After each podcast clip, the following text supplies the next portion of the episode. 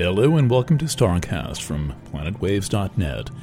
My name's Eric Francis Coppolino, the host of Planet Waves FM and the author of the Planet Waves Horoscope, which next week will be devoted entirely to Venus stationing retrograde in Leo. We're not there yet.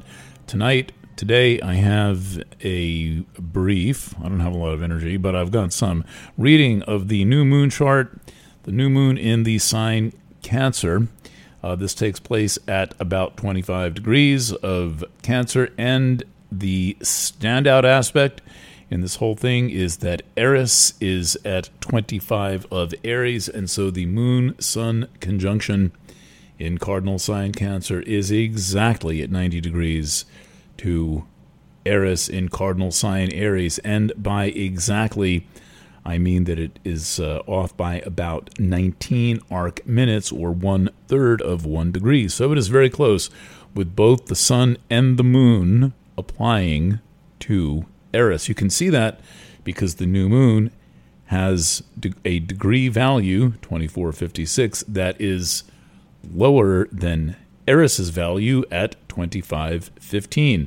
Moon and the sun obviously move faster than Eris, and so the way this is said in astrology is that the moon and the sun are both applying to Eris. Applying to indicates future events, if you're the predictive astrology type. I have a concept of the theme of this. I want to just point out some of the structural realities of this chart and some of the things that are actually happening. One of them is that this is taking place under Venus about to station retrograde in Leo. That takes place on Saturday, but Venus is in its degree where it will be stationary, so we are under the effect of the Venus retrograde and what you might think of as Venus storm. Okay, so another exciting element in this chart is that a very busy Mars in early Virgo, you can see it right up there on the top of the chart, a little bit toward the left. It looks like the symbol on the bathroom door. Moon and sun, equally easy to see. Anyway, Mars is in just cleared a conjunction with a couple of other points, Trans-Pluto and Pallas in Virgo. It's making a number of other aspects to points in Gemini and Sagittarius, but the main thing that it's doing is it is about to make an opposition to Saturn in Pisces, retrograde Saturn in Pisces. And so that also indicates a future event. Value number of Mars is lower than Saturn. Mars is applying to Saturn.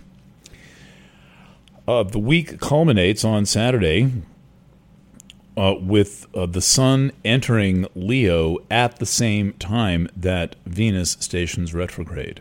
And when the sun enters, well, right before the sun enters Leo and right before Venus stations retrograde, the sun makes an opposition to Pluto exactly square to the lunar nodes.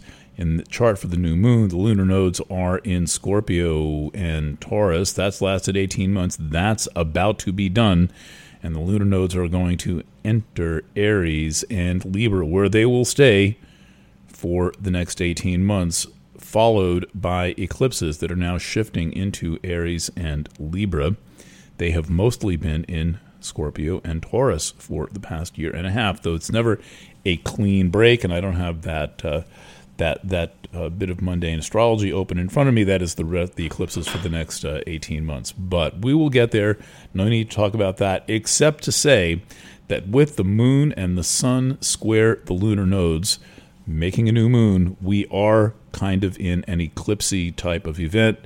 My old friend Wilcock used to call sun square the nodes moon wobble.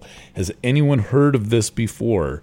I cannot find references to it. Moon wobble. He's saying there's something that happens when the sun squares the lunar nodes, besides the fact that anything square the lunar nodes is essential to keep in mind. So this is all happening with Pluto square the nodes, and it's fair to say within 6 degrees this new moon is square the lunar nodes, and lots of other things that are crammed in aspects around those points. There's a lot going on. It's a busy chart.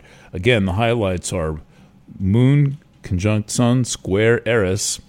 By the way, Moon conjunct Sun, trine Neptune, and then Saturn in Virgo, Mars in Virgo, opposite Saturn. That's a powerful aspect when you put Mars and Saturn in an opposition in a chart like this, and then finally Venus about to station retrograde. Okay, so what's my take on this? I am interested in the whole scenario of human beings basically more or less rapidly at this stage having their consciousness taken over by artificial intelligence. My work over the past 6 or 7 years has indicated that one of the most important points of reference and understanding in this AI takeover of human consciousness is occurring in Aries, has a lot to do with Eris in Aries, which has been going on since around 1922. Already 101 years of Eris and Aries on and off at the beginning. It takes a little time to slide from the old sign into the new sign, but it started in 1922. And at the moment, Chiron in Aries, which I think is providing an answer or a clarifying agent to all the confusion being created by human consciousness, the emotional, sensitive, biological, hormonal, reproductive qualities of human beings indicated by Moon Sun in Cancer, opposite Eris, square Eris in Aries. Eris in Aries, again, is this algorithmic, robotic consciousness that has invaded our mental space really pretty much since the dawn of the age of radio, I would say. The electric light precedes that by a while, and telephone precedes it by a while. Those are both 19th century things. But consciousness started changing very fast when Eris got into Aries, and Uranus was there. We just had a recent Uranus-Eris conjunction. That was the election of Donald Trump, complete digital maniacal madness. Unpredictable, really, really weird. So we have this human feature, this new moon in Cancer. Remember, in the Thema Mundi, the chart that begins the study of astrology, this symbolic chart called Thema Mundi. If you Google it, Thema, T-H-E-M-A, Mundi, M-U-N-D-I, and my name, Eric Francis, you'll get a couple of things I've done on the Thema Mundi. As usual, I'm one of the only people doing coherent presentations on these kind of obscure things that are often made out to be real complicated by the kind of let's look back all the time medieval type and Greek type astrologers, and really it's a fairly simple concept. But this chart tells us above all else that the sign Cancer is the sign rising in the chart for humanity itself, the chart for the world itself. And yes, I'm being anthropocentric, like, is that a word? Because astrology was made by people for people. So note the tension in your psyche between you and all these devices and all this banter about artificial intelligence that is really a cover for the fact that artificial intelligence has been influencing human affairs for a very long time. We get solid evidence, even in 1987, that there was inappropriate, let's say, manipulation of human affairs by artificial intelligence. It is not something in the future. It is something that is in the past and the present and to some extent in the future, but we are dealing with it now. This is not about what's going to happen sometime soon. This is about what is happening to you and I and our friends and our families and our society in the moment that we are alive right now. All right, I am planning to be back with you on Thursday with the subscriber edition essay and horoscope dedicated to Venus retrograde. Thank you for joining me, and stay in touch.